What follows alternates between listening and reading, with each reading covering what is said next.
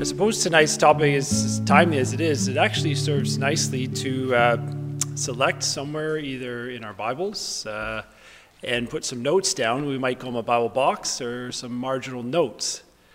And what we're going to be looking at tonight in terms of our subject, written in Bible prophecy, can be easily sort of uh, segmented into these three things, which should sort of give us a good framework. Because what we're going to be looking at tonight is Britain of yesterday, what the Bible says about Britain. Britain of today, uh, what we might find in the news and media. And then we'll come back to the Bible, Britain of tomorrow, what God says will be fulfilled with his will with this nation we're going to look at. Now, if you come with me to Genesis chapter 10, this might be a good place to maybe make some marginal notes of what we'll consider tonight, because this really is the introduction to our topic when we consider at least the nation of Britain itself. And so, because Genesis chapter 10 actually has the first rendering of this nation, it might serve as a good place which we'll remember uh, down the line where we made these notes. It's always important to sort of not only choose a place to make the marginal notes, but to remember where we made them. So, in Genesis chapter 10, you can't help but notice that the chapter begins in a somewhat familial way as many of the chapters in Genesis begin, and it's this way verse 1. It says, Now these are the generations. And in chapter 10 of Genesis, these will be the generations of the sons of Noah. Now, just perhaps keep your pencil or a hand in Genesis chapter 10, but just come back to Genesis chapter 2, just a few chapters earlier, just so we can sort of pick up this idea of how God begins his holy word. You see, Genesis is, as it were, the sort of the roots of the Bible. And here's what it says in Genesis chapter 2, in verse 4. It says, These are the generations, but not this time of Noah, but the generations of the heavens and the earth when they were created in the day that the Lord God made the earth and the heavens. And here in Genesis chapter 2, God is going to detail the generations that would come forward throughout the heavens and the earth that God had created. If you come to Genesis chapter 5, again we see this sort of introductory comment to the beginning of these chapters in early Genesis. And here's what we read in verse 1 of Genesis chapter 5. It says, This is the book of the generations of Adam. In the day that God created man, in the likeness of God made he him.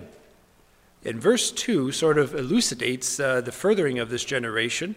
Male and female created God them and blessed them, and called their name Adam in the day when they were created. And so now, if we just come back to Genesis chapter 10, it sort of gives us a helpful sort of thread that's beginning here in the uh, early chapters of Genesis. Because in verse 1, when it opens in chapter 10. Now, these are the generations. It's not the generations of the heavens and the earth or the generations of Adam, as we saw in Genesis 5. Here in verse 1 of Genesis 10, it's the generations of Noah. And that word generations is the same in Genesis 2 and Genesis 5. And it simply means, verse 1 of Genesis 10, generations simply means descendants. So these will be the descendants that come from Noah. Now here they are, verse 1.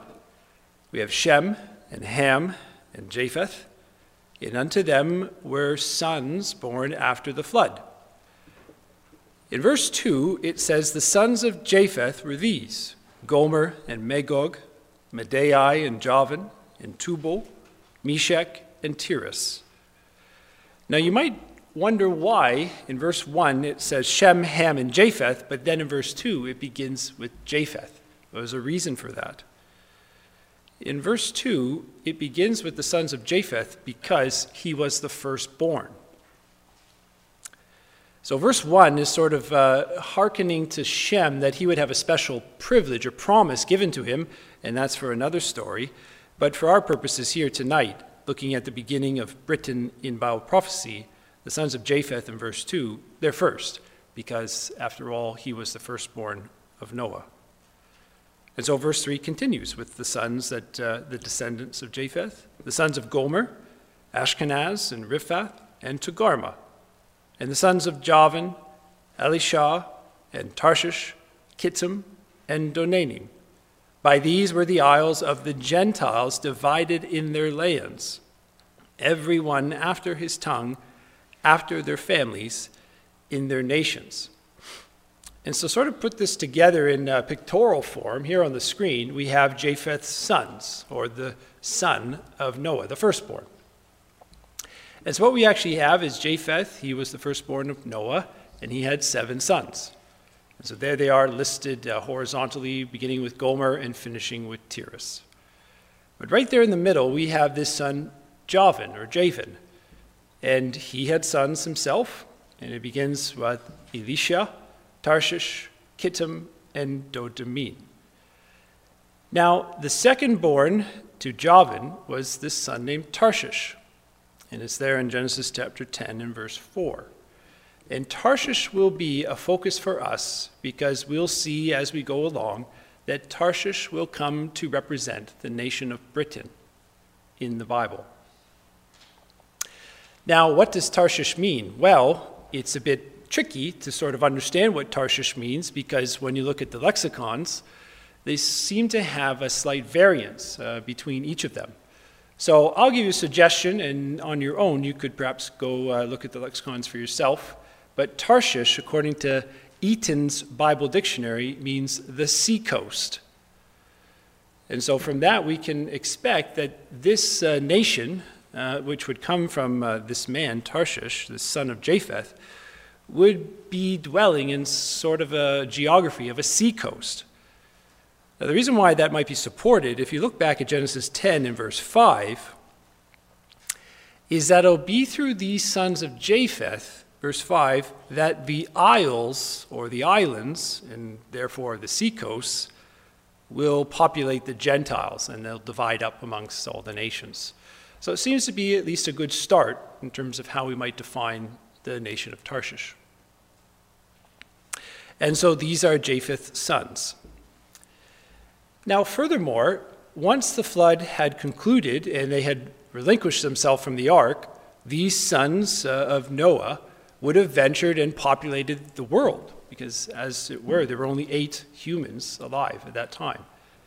And what we actually find out through uh, through um, anthropology and obviously through the Bible is that Japheth, Shem, and Ham ventured to different locations. So Japheth in the red ventured uh, to the north and to the west into what we would call Europe. Shem, he sort of ventured towards the east, and he stayed in the vicinity of the Middle East, we might call it. And then Ham, he ventured south into the coastal areas and populated Africa. And that just sort of gives us at least a sort of a rough sketch of where these sons eventually ventured to. Now, in the Abingdon commentary on page 227, it says about Japheth's sons this that there are three main groups of peoples northern, southern, and eastern. The first are derived from Japheth, the second from Ham, the third from Shem. But most of the names in the first group are familiar to us from other sources. They all belong to Asia Minor, or the Mediterranean, or to the coastal lands beyond the sea. Now, this is really nothing new. If you sort of look at uh, historical commentary or anthropology, we learn that Japheth, he ventured to the north and to the west, and he came to populate the lands of Asia Minor, came to populate the lands of Europe, and even beyond the Mediterranean. And so this is where we get the sort of venturing further of this individual Tarshish. Now, when you venture, you have to produce, uh, as it were, a series of trading, okay?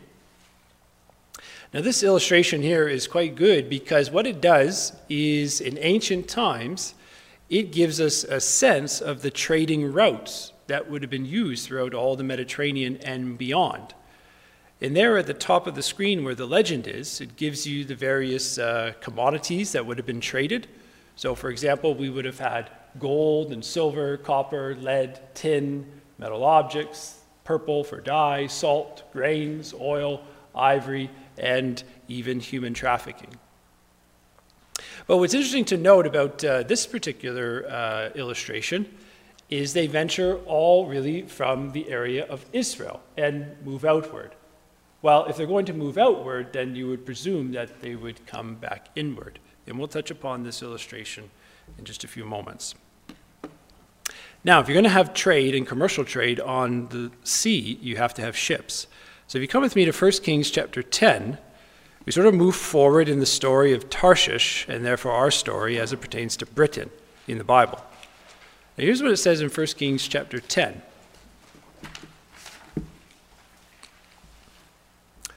So in 1 Kings chapter 10, we're moving into the time when Israel is a nation, they're in the land, and King Solomon is on the throne. And here's what we read in 1 Kings chapter 10 about the nation of Tarshish as it pertains to the ships and the various trading that would have went on. It says in 1 Kings chapter 10 in verse 14, it says, The weight of gold that came to Solomon in one year was 603 score and six talents of gold. And besides that, he had merchantmen, and of the traffic of the spice merchants, and of all the kings of Arabia, and of the governors of the country. And so you can't help but notice that in Solomon's time, trading was quite an essential thing that uh, took place in his kingdom. And further to that, in verse 22 of 1 Kings chapter 10, speaking of Solomon, it says, The king had at sea a navy of Tarshish with the navy of Hiram. And once in three years came the navy of Tarshish, bringing gold and silver, ivory and apes, and peacocks. And what we learn about uh, these ships in particular, these Tarshish ships, uh, we're sort of helped along here in the IVP Bible background commentary on page 431. It says about these Tarshish ships the mention of large cargo vessels known as Tarshish ships seems to indicate a type of ship employed in coastal trade. And here, the chronicler refers to ships dispatched to Tarshish, a source of precious metals, as in Jeremiah 10, verse 9, and precious stones, as in Ezekiel 28, verse 13, probably located in the western Mediterranean or even beyond. And furthermore, and you might like to do this uh, yourself, is if you actually look at uh, sort of Tarshish in a lexicon, or just search it up, the word Tarshish in the Bible, you can't help but notice that there is, uh, without uh, deviation, a certain thread that exists with Tarshish. Because in 1 Kings 22, verse 48, they're known as the ships of Tarshish. In 2 Chronicles 9, verse 21, they're known as the ships of Tarshish. In Psalm 48, verse 7, they're known as the ships of Tarshish. In Isaiah 2, verse 16, they're known as the ships of Tarshish. In Isaiah 23 and verse 1, they're known as the ships of Tarshish. And in Isaiah 60, verse 9, they're known as the ships of Tarshish. And you see, what we sort of learn about this is that Tarshish, from its earliest days in its isles, in its coastal regions, it had nothing to do but build ships. Because if you want to trade and you live on an island, there's only one way to get that commodity off your island, and that's to build a ship. And so when you look through Tarshish throughout all Scripture, you can't help but notice that one dominant theme does arise that they had ships, and they used those ships. They used those ships to bring all their various goods, gold and silver, and etc., all throughout the then known world. Now, not only did Tarshish have ships, but if you come with me all the way to Ezekiel 27, they had great power and influence in terms of how they were a key cog in the economical affairs of the day. So, Ezekiel chapter 27, and here's what we learn about the economics of Tarshish, all the way in Ezekiel chapter 27. So it says in uh, verse uh, 1 of Ezekiel 27, it says that the word of the Lord came again unto Ezekiel, saying, Now, thou son of man, take up a lamentation for Tyrus, and say unto Tyrus, O thou that art situate at the entry of the sea, which art a merchant of the people for many isles. Thus saith the Lord God, O Tyrus, thou hast said, I am of perfect beauty. Now, here in Ezekiel 27, God is directing Ezekiel to go and prophesy against the city of Tyre. That would have been on the eastern shore of the Mediterranean. And in verse 3, it says about Tyre that they were a merchant among the merchant, and they were a destination for many people who would venture from the isles. And so, if you were a merchant trader and you had ships like Tarshish did, you certainly wanted to venture into Tyre. It would be one of those port cities where you knew you could bring your gold and your silver and all your various commodities. And so, here in Ezekiel 27, Ezekiel's told to prophesy against them. Now, here's one of their trading partners, Tyre. In verse 12, it says, Tarshish was thy merchant by reason of the multitude of all kind of riches. And so in verse 12 of Ezekiel 27, it says certainly that Tarshish would come to Tyre, it would harbor itself, it would unload all of its goods and its riches.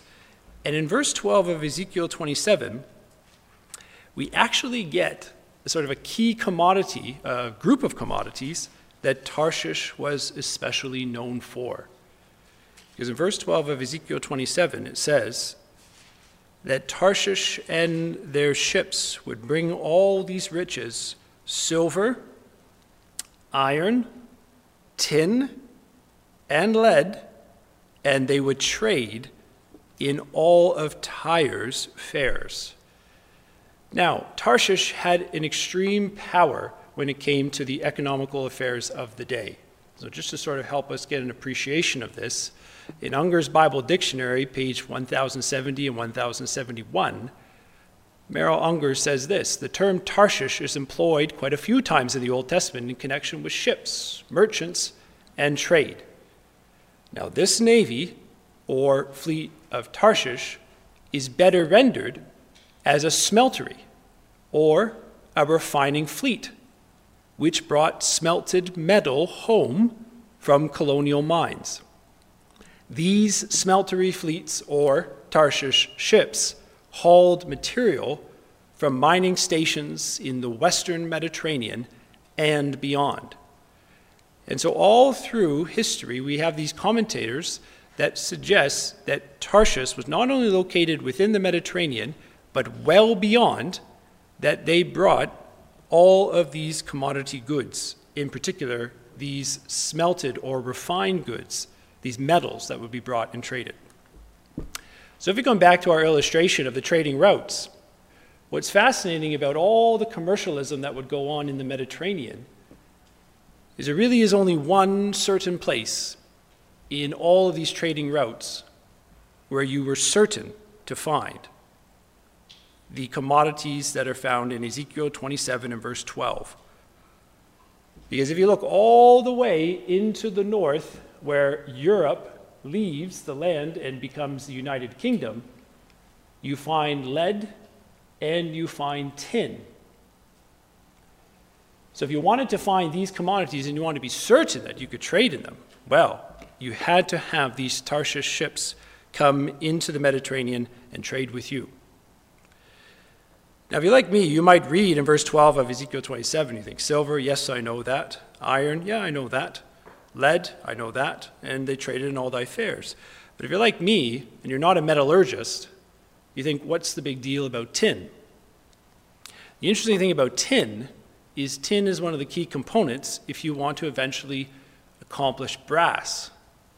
And if, well, we know throughout all of Scripture and even through Israel's history that there was lots of usage for brass. So, boy, if you wanted tin and you wanted to eventually accomplish brass, they had to go one with the other. So, Tarshish was quite an important cog in the economical affairs that happened in the region of Mediterranean. And so they were not only in the trading lanes, but Tarshish was a certain trader within these times. Now, in Elpis Israel, an exposition of the kingdom of God, John Thomas says this in page 447 and 448. He says, Tarshish was a country, not a city, whose merchants frequented the Tyrian fairs. And so, addressing Tyre, the prophet Ezekiel says, Tarshish was thy merchant by reason of the multitude of all kinds of riches, with silver, iron, tin, and lead, and they traded in thy fairs. These metals are the products of Britain, celebrated even by then the Phoenicians, and they called it the land of tin. And here this is found in Elpis Israel, an exposition of the kingdom of God. Now, this I found fascinating, looking at tin. Sort of when you find a, a, a, component of the Bible which you're unfamiliar with, you can easily dismiss it and move along, or you can sort of plumb the depths of it and uh, investigate. And so, when I did some investigating on uh, this uh, commodity of tin, you come into uh, the areas of where the source of tin would have come from to sort of validate what we read in the Bible. Now, uh, this is an actual uh, peer-reviewed article, and this is, uh, was handed in in 2010, but it was certified in 2011 at the University of Oxford, and it was published in the uh, periodical uh, Archaeometry. And uh, these images down here, to scale with the rulers there, are actually composites which they found, um, the earliest known in the Bronze Age. And here's what they say. It says the only Bronze Age available evidence thus points to Cornwall as the sole early source of tin. And I find that keyword sole is quite important because it wasn't as if tin was readily available then throughout the known world. In fact, if you wanted tin, and therefore to uh, come up with the other commodities that were derived with tin, you had to find them in Cornwall. Now, here on the right side of the screen, you have sort of a, an, an, island impression of uh, the United Kingdom uh, with Ireland there in the bottom left. But this little box here is, uh, is sort, of, uh, sort of circling off or squaring off the area of Cornwall. Those would have been very suitable to have the ships uh, come around on the coastal sides of Cornwall, and they would be able to use and uh, ship and trade their tin. So, now what we have is the Bible's Tarshish fully explained. We have their origins in Genesis 10. We have their location in 1 Kings 10, very far, a three year journey there and back. We have their merchandise here in Ezekiel 27 and verse 12. We even have their transportation, their glorious ships in Ezekiel 27 and verse 25. But what we want to do now is we want to sort of move away from yesterday and move into today as it pertains to Britain and Bible prophecy. And what we're going to do is we're going to come to Ezekiel chapter 38 to look at Britain's allies as it pertains to today. So if you just come with me forward a little bit in Ezekiel to Ezekiel chapter 38. This is where we learn of uh, Britain's allies as it pertains to today.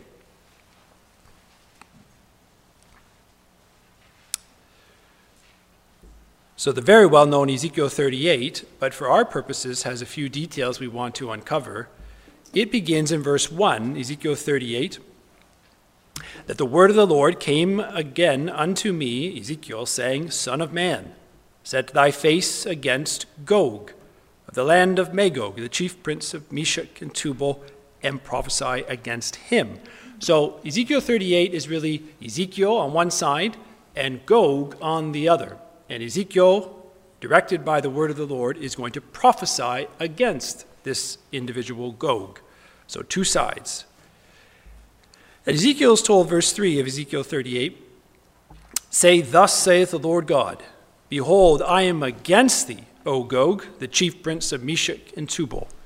And I will turn thee back and put hooks into thy jaws, and I will bring thee forth, and all thine army, horses and horsemen, and all them clothed with all sorts of armor, even a great company with bucklers and shields, all of them handling swords.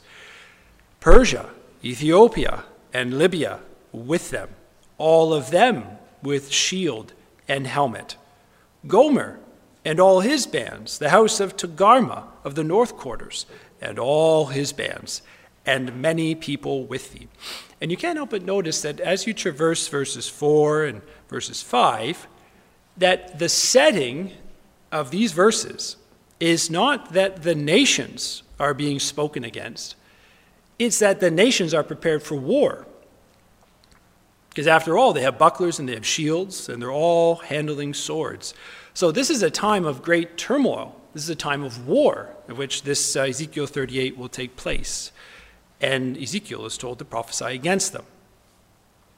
But what else is uh, important to note is uh, from our knowledge of Genesis chapter 10, when we read of the Meshechs and the Tubals and the Magogs, when we read of the Gomers and the Togarmahs, these are all sons of Japheth. So when Ezekiel is prophesying against Gog and his army, the army of Gog is made up of all these sons of Japheth. Yes, there's a few in there in verse 5, like Persia and Ethiopia and Libya, which are made up of Ham, but the predominant majority of this army will be made up of these sons of Japheth. Now, why that's interesting is because Tarshish is a son of Japheth. So here in Ezekiel 38, will we see Tarshish join this side on Gog? Well, here's what it says in verse 8. It says that this war and this gathering of these armies, verse 8, will come after many days, and Gog shall be visited. It will take place in the latter years that Gog shall come into the land that is brought back from the sword, is gathered out of many people, and the destination will be against the mountains of Israel which have been always waste. But at this time it will be brought forth out of all the nations, and they shall dwell safely, all of them. So here we have the two sides, who makes up the one side, and where they're going. And in verse 13 of Ezekiel 38, it says that Tarshish will stand apart from all these sons of Japheth. Now, how do we know that? Because verse 13 of Ezekiel 38 says that there will be a Sheba and a Dedan and the merchants of Tarshish with all the young lions thereof, and they shall say unto Gog. So now in verse 13, we know that Tarshish will stand aside from the other sons of Japheth. They will make a demarcation that they are not on the same side. Because in verse 13, continuing, Tarshish and Sheba and Dedan will make this proclamation. They will say to Gog and his army, Art thou come to take a spoil? Hast thou gathered thy company to take a prey? To carry away silver and gold, to take away cattle and goods, and to take a great spoil. In order to help us uh, see this illustrated, what we read here in uh, Ezekiel 38, is this is just a simple way to sort of see the demarcation between, as it were, the two sides that are being spoken of here in this chapter. And they're represented by the nations, but not as we might call them today, but how God identifies them in the Bible. And so uh, in the red, we have all these uh, nations. We have uh, Persia, Ethiopia, and Libya. But then the sons of uh, Japheth, we have the Togarmah, uh, the Tubal, the Meshech, we have Magog and Gomer. But then in the blue, we'll have, as it were, Sheba and Dedan and Tarshish. And so we clearly have these uh, two sides that will oppose one another at the time of the end. And this is what we actually uh, would expect from various writings, particularly within the Christadelphian community. Because again, in Elpis Israel, an exposition of the kingdom of God, John Thomas says this on page 298. He says, Britain is not to be included in the ten toes she is reserved of God to antagonize Russia. And this she'll do as she did in France when all Europe was prostrate at the feet of Napoleon le Grand. The ten toes belong to the image as a united dominion. Hence, Britain cannot be included among them unless it is first conquered by the overshadowing power Gog, which it will not be, as is clearly demonstrable from many parts of divine testimony. So, one of our key takeaways from Ezekiel 38 is we have these two sides. The one side is led by Gog, and he is leading an army which consists predominantly of sons of Japheth. But then in verse 38, we have Tarshish who will stand opposed. And he will be on the opposite side and with him will be Sheba and Dedan, young lions that have descended from Britain, etc., etc. And this has been talked about in our community for many, many years. And the Bible supports what we see. Now, so does the news and uh, the information of which we can glean from today. Now, the Brexit vote. It seems uh, quite long ago that uh, we've been even mentioning this word Brexit because it's now going on five years, this term Brexit. Now, here is the actual Brexit vote uh, that took place uh, in 2016. And this was to decide if uh, the United Kingdom should separate itself from the European Union. Now, the side that decided to leave was 51.9%, and the side that decided to stay or wished to stay was 48.1. So ever so close this vote was. And it was uh, quite a topic of uh, considerable importance to uh, those of the UK because nearly uh, uh, three, uh, three quarters of the population turned out to vote. And we can actually work out who voted for what. So the totality of Britain voted this way 52 to leave and 48 to stay. England was 53% to uh, leave and, and 47 to stay. The area of London actually went in reverse there was a uh, minority of those that wanted to leave and a majority that wanted to stay. Same thing with Scotland. Uh, Wales sided with England. They went 53% to leave and 48 to stay. And Northern Ireland actually uh, sort of sided, as it were, uh, with London and with Scotland. And it actually even breaks it down further into different counties, depending on where you lived. It actually break down the ages of Brexit and uh, there might be something to the ages. Uh, you can sort of parse out what it all means, but this is how different age groups voted. So in the 18 to 24 age, a small, a quarter thereabouts, said they wanted to leave, but a majority said they wanted to stay. And then as you get from 25 to 34, 35 to 44, 45 to 54, and onwards, you actually see that the older the group was, the more that they were inclined to leave. Now, this was uh, split so uh, minutely that they even had talks of even having a, a, a revote, to having actually, as it were, to actually uh, poll uh, the UK to see if they even had the stomach to do a revote. And what they actually found is they asked the question if there were a second EU referendum, how would you vote? And they actually found that 55% of those they polled said they would remain. And 45% of those that they polled said that they would actually leave. Now, this gained a lot of momentum to try and actually get a referendum. But of course, here we are. Brexit is uh, all but a foregone conclusion 10 days hence.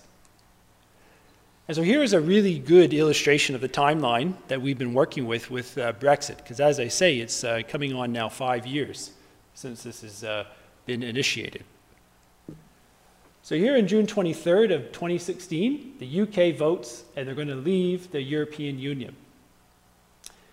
Uh, in 2017, they triggered what was known as Article 50. And what that meant is they would have to have these talks with the European Union to decide what would it look like to actually leave the European Union. So they had to do a number of things. In 2018, they had to have the UK and European Union agree to draft a withdrawal agreement the European Union leaders would have to approve it. Prime Minister Theresa May, she tried to delay the UK Parliament vote on the deal because there was such consternation. And Theresa May herself faced a no confidence vote by uh, their version of the political party of the Tories. Now, if we sort of look at here, 2019, March 29, March 29, and December 20, what happened is this period right here, from 2019 to the end of 2020, was, was kind of known as a transitional period. And the transitional period of getting all their uh, economical state of affairs in line will conclude in about 10 days on January 1st. So they don't have a deal on January 1st, they don't have a deal. And to uh, certainly complicate matters even worse with the pandemic, um, they've officially now gone into tier four, I believe is the term, which is an utter and complete lockdown. And so they're on an island uh, unto themselves. But certainly, with Bible in hand, we know that this is uh, the divine will. So let's talk about a little bit about uh, how this actually affects the e- economics of the situation. Now, here's a little bit of a quiz, and uh, I always like inside of the head quizzes because then if you get the answer wrong, no one knows you got it wrong. And then you can sort of sit there and think, oh, yeah, I kind of got it right, but everyone actually knows, uh, or you know you got it wrong. So if I were to ask you, what is the number one financial contributor to the European Union, in your head right now, answer what country would be the number one contributor? Three, two, one. So the answer is the country of Germany. Now, if I asked you to uh, answer in your head, uh, what is the third most in terms of the economic contributor to the European Union? Ask yourself what country that would be, the third. Okay, three, two, one. And it would be France. And so Germany first, France third, and the UK comes in second. Now, how much do they uh, contribute to the wealth or the economics of the European Union? Well, Germany contributes, uh, they're about 17 billion euros that's of 2018, the UK contributes almost 10 billion euros. And what I can't help but notice when you sort of look at this chart uh, as it pertains to the 10 toes is you ask yourself, how many blue contributors are there? Well, there are 10. Now, it has nothing, per, uh, as it were, pertaining to Daniel and the 10 toes, but it just sort of strikes me as odd that there happens to actually be 10 positive contributors to the economical affairs of the European Union. And then as you get into the red, that means that you're sort of, as it were, a benefactor or a beneficiary, pardon me, of the money coming in. In order to register this, you have Germany, the UK, France, Italy, Netherlands. And on the complete end of the other uh, scale, you have Romania, Portugal, Greece, Hungary, and Poland. And to put uh, the UK's contribution in terms of our numbers in perspective, that would be like giving away $12 billion every year, US dollars. So that's how much they contribute uh, to the European Union. And a large percentage of that never comes back. Now, as it pertains to the British trade, this is a relationship which has been interwoven for many years and will take perhaps many years to unwind, if at all. So, where does the UK trade? So the bluish green is countries the European Union has trade agreements with, 11%. The purple is the United, European Union, so 49%. And the red is the rest of the world.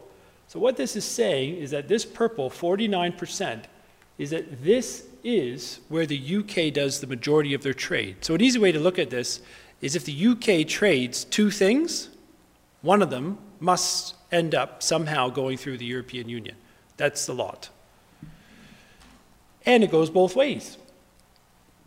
Because this is the exports of goods to the UK, and these are the countries which send their exports to the UK as represented by a percentage. So a percentage of all their exports will go to the UK. So if you're a country like Belgium, or the Netherlands, or Ireland, or Slovakia, you are dealing with some high percentages of your exports as it pertains to your GDP. So this is a very tricky situation which is coming to its conclusion in 10 days. Now here's perhaps some easier numbers to digest. Brexit, what the European Union will lose. So the European Union will lose 13% of its population the European Union will lose 15% of its gross domestic product. And the European U- Union will lose 12% of its budget. I thought maybe an easy way to sort of look at this, but if you made 100 grand in a year, it would be like your employer saying, I'm going to pay you $12,000 less. I'm going to pay you 88 grand this year. And if you made 50 grand, it would be like your employer coming to you and saying, I'm going to pay you 44 grand. These would be big hits to any individual home to have a decrease in that financial contribution So this is quite significant when we look at this uh, separation that's going on between the European Union and the UK. Now, what is all the fighting over? Uh, uh, uh, what is all the fighting about? Well, on January 1st, 2021, in 10 days, this is what will change uh, for the various citizens involved in the UK and the European Union. So, people planning to move between the UK and the EU to live, work, and retire will no longer be automatically allowed to do so. Uh, the UK will apply what's known as a points based immigration system to any EU citizens, i.e., do you have education? Do you have a stable job? Are you sponsored by someone living in the United Kingdom? Uh, travel rules will change and you will no longer have valid health insurance when you travel. Uh, the UK certainly will no longer make uh, big annual payments like the $12 billion a year. Arrivals from the UK will stand in a different queue at passport control and have to go through different protocols. And of course, business trading with the European Union will face a lot more paperwork. Now, this individual here, uh, she's the European Commission President, Ursula von der Leyen, and uh, this is from uh, the Globe and Mail, and it has to say about how the uh, Brexit negotiations are going. They're ongoing. Taken from the article, it says Britain is likely to leave the European Union without a trade deal in just under three weeks' time. British Prime Minister Boris Johnson and European Commission Chief Ursula von der Leyen said on Friday. And furthermore, in this article, both sides say they want to reach agreement on arrangements to cover nearly 1 trillion in annual trade, but talks are at an impasse. European Commission head uh, von der Leyen told European leaders that a no deal was more likely than a deal. And so, what do you do if you're the United Kingdom and it looks like you're not going to have a deal? Huh. Well, you protect what's yours, your fishing industry. And this, uh, if you can believe it, is one of the key uh, components uh, in terms of getting the deal. How they actually navigate, uh, no pun intended, uh, the waters that surround uh, the British land, the U- United Kingdom land. This is taken from Euro News, and it reads Plans to deploy a Royal Navy, the British Royal Navy, ships to patrol the United Kingdom coastal waters in the event of a no deal Brexit on January 1st. And in addition, 14,000 military personnel have been put on standby. The move, which was confirmed by the UK Ministry of Defence on Saturday. This is no joke. So you have to protect your fishing uh, industry. Well, they'll do it uh, while the, the fishing boats are doing their thing, the British Navy will patrol their waters, sort of as it were, as a, as a warning to any and all trawlers that might come in who are not now invited. So I thought what I'd do is just break it down in three simple points as to really why did the United Kingdom uh, want to have their Brexit. This is taken from Forbes. Number one, economics. This is simple. The opponents of the European Union argued that it is a dysfunctional economic entity. The European Union failed to address economic problems that had been developing since 2008. For example, 20% unemployment in southern Europe. So if you're the UK and you're contributing 12 billion, in one of the ways that you're contributing, you're contributing to 20% unemployment in some of the southern tier European countries. Greece, for example. How about the second point? Sovereignty. There's a growing distrust among multinational financial, trade, and defense organizations created after World War II. The European Union, the IMF, NATO, they're all good examples of this uh, multinational dysfunction. And finally, political elitism. The political leadership of Britain faced a profound loss, for the Leave voters rejected both the Conservative and Labour parties. Both parties had endorsed remaining in the European Union and saw many of their members go into opposition on the issue. And so these three reasons were really the, at the core of the Brexit vote. We want to better economics on our own, want to have our own sovereignty over certain affairs, and that even the politicians felt a certain political pressure to guide the debate in certain ways. Now, as we sort of conclude, what we find in the news is from the Wall Street Journal. What we need to know about the UK's prospective deal with the European Union, uh, just taken from uh, this week. The EU's most immediate goal has been to limit the ability of the United Kingdom to emerge post January 1 as a major competitor on its doorstep. That is why it has insisted that a free trade deal with a close neighbor like the UK must include some coordination of economic standards that its other free trade deals, for example, the likes of Canada and Japan, lack. So if you're the European Union and the UK is about to leave, you are insisting that you want Britain to allow you to have a free, trade deal. And the UK is saying, no, it doesn't work in our favor to do so. And so they're at an impasse. And that's where we find the state of affairs today. Now, as we sort of come into our concluding segment, very brief, if you have Ezekiel 38 open, not only were the ships of Tarshish the well known feature of the coming and goings of this nation, there stands amongst all of Tarshish's history that they had one dominant focus and one driving character trait. Because you can't help but notice that in Ezekiel 38, if you have that back open, that at the time of the end, this will be the dominant trait of the British or the Tarshish power.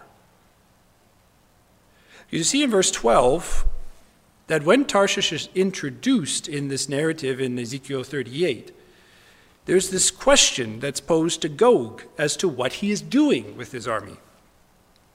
And verse 12 says, Are you come to take a spoil, to take a prey, to turn thine hand upon the desolate places? These are all now inhabited, and upon the people that are gathered out of the nations which have gotten cattle and goods that dwell in the midst of the land. And then in verse 13, you have the nation of Tarshish chimes in with all the young lions thereof, and it says unto Gog, Art thou come to take a spoil?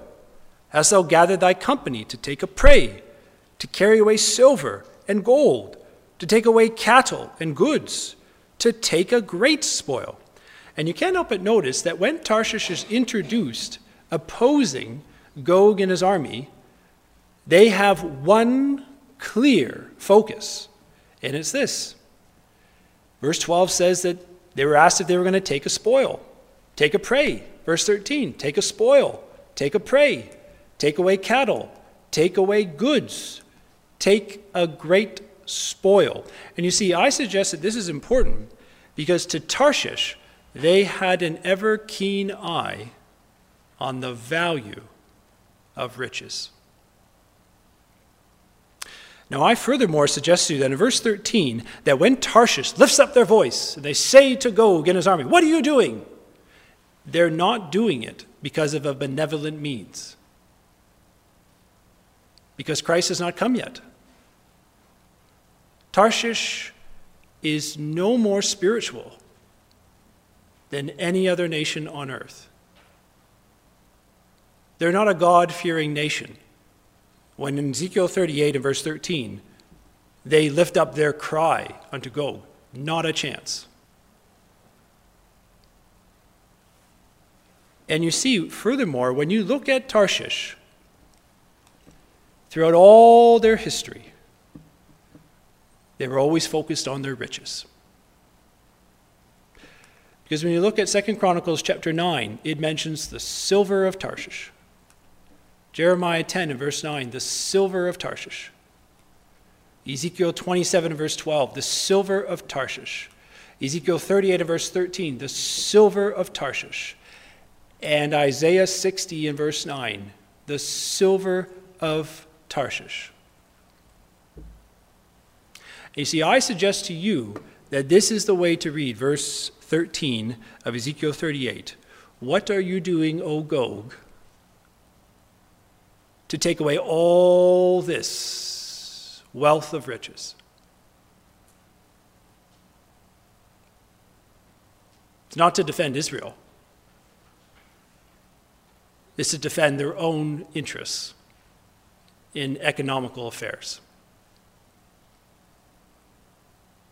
Because in verse 13, there's no Christ in the earth. There's no proclamation to fear God. There's no submit to the one who rules upon the throne of David. Not yet. And England is anything but spiritual today because their dominant focus is on their riches. But if you come with me to Isaiah chapter 60, when Christ does come, that focus will change. For whereas now this Tarshish Britain power has a focus on their riches, Isaiah 60 says that when Christ does come and he does issue his proclamations throughout all lands, Tarshish will change their focus. For not beyond their riches, it will be on their God. Because here's what it says in Isaiah chapter 60, verse 1 Arise and shine, for thy light is come, and the glory of the Lord is risen upon thee. Ah, so now the kingdom has begun, and now Christ is instilled upon the earth, and now all nations have to choose. Which will it be, their own wealth or the wealth of God? And it says in verse 2 For behold, the darkness shall cover the earth, and gross darkness the people. But the Lord shall arise upon thee, and his glory shall be seen upon thee. And the Gentiles shall come to thy light, and the kings to the brightness of thy rising. And you see here in verse 3 of Isaiah 60, the minds of these kings will be changed. Gentile kings they will issue proclamation amongst their own country as to which side that they will be on. They will give up their riches. And how do we know that? Because further in verse 9 of Isaiah 60, the prophet says, Surely the isles shall wait for me, and the ships of Tarshish first. Oh, these ships of Tarshish, they will change their purpose. They will no longer be dealing in commodities. They will no longer be seeking to trade and to build up their economical wealth. They will no longer be embroiled in Brexit negotiations to get the best deal that's possible for their people. No, they will come and they will use those ships and they will give up their wealth. And they will serve to bring God's people home and to honor the temple with all that they had. Because in verse 9 of Isaiah 60, it says that these ships of Tarshish, who will be first, they will bring God's sons from far. And they'll bring their silver. And they'll bring their gold. And they'll bring all these things to honor the name of the Lord, the God of Israel, the Holy One of Israel because he has shined forth in all this earth his glory. And so, what we have considered this night, Britain in Bible prophecy, we've considered their origin, we've considered their transportation, we've considered where they stand today, but we have also considered their destiny, their divine destiny that one day their focus in riches will turn to a focus in their God. And God willing, soon, we will see these events unfold before our eyes as Britain one component in God's marvelous word and his prophetic will.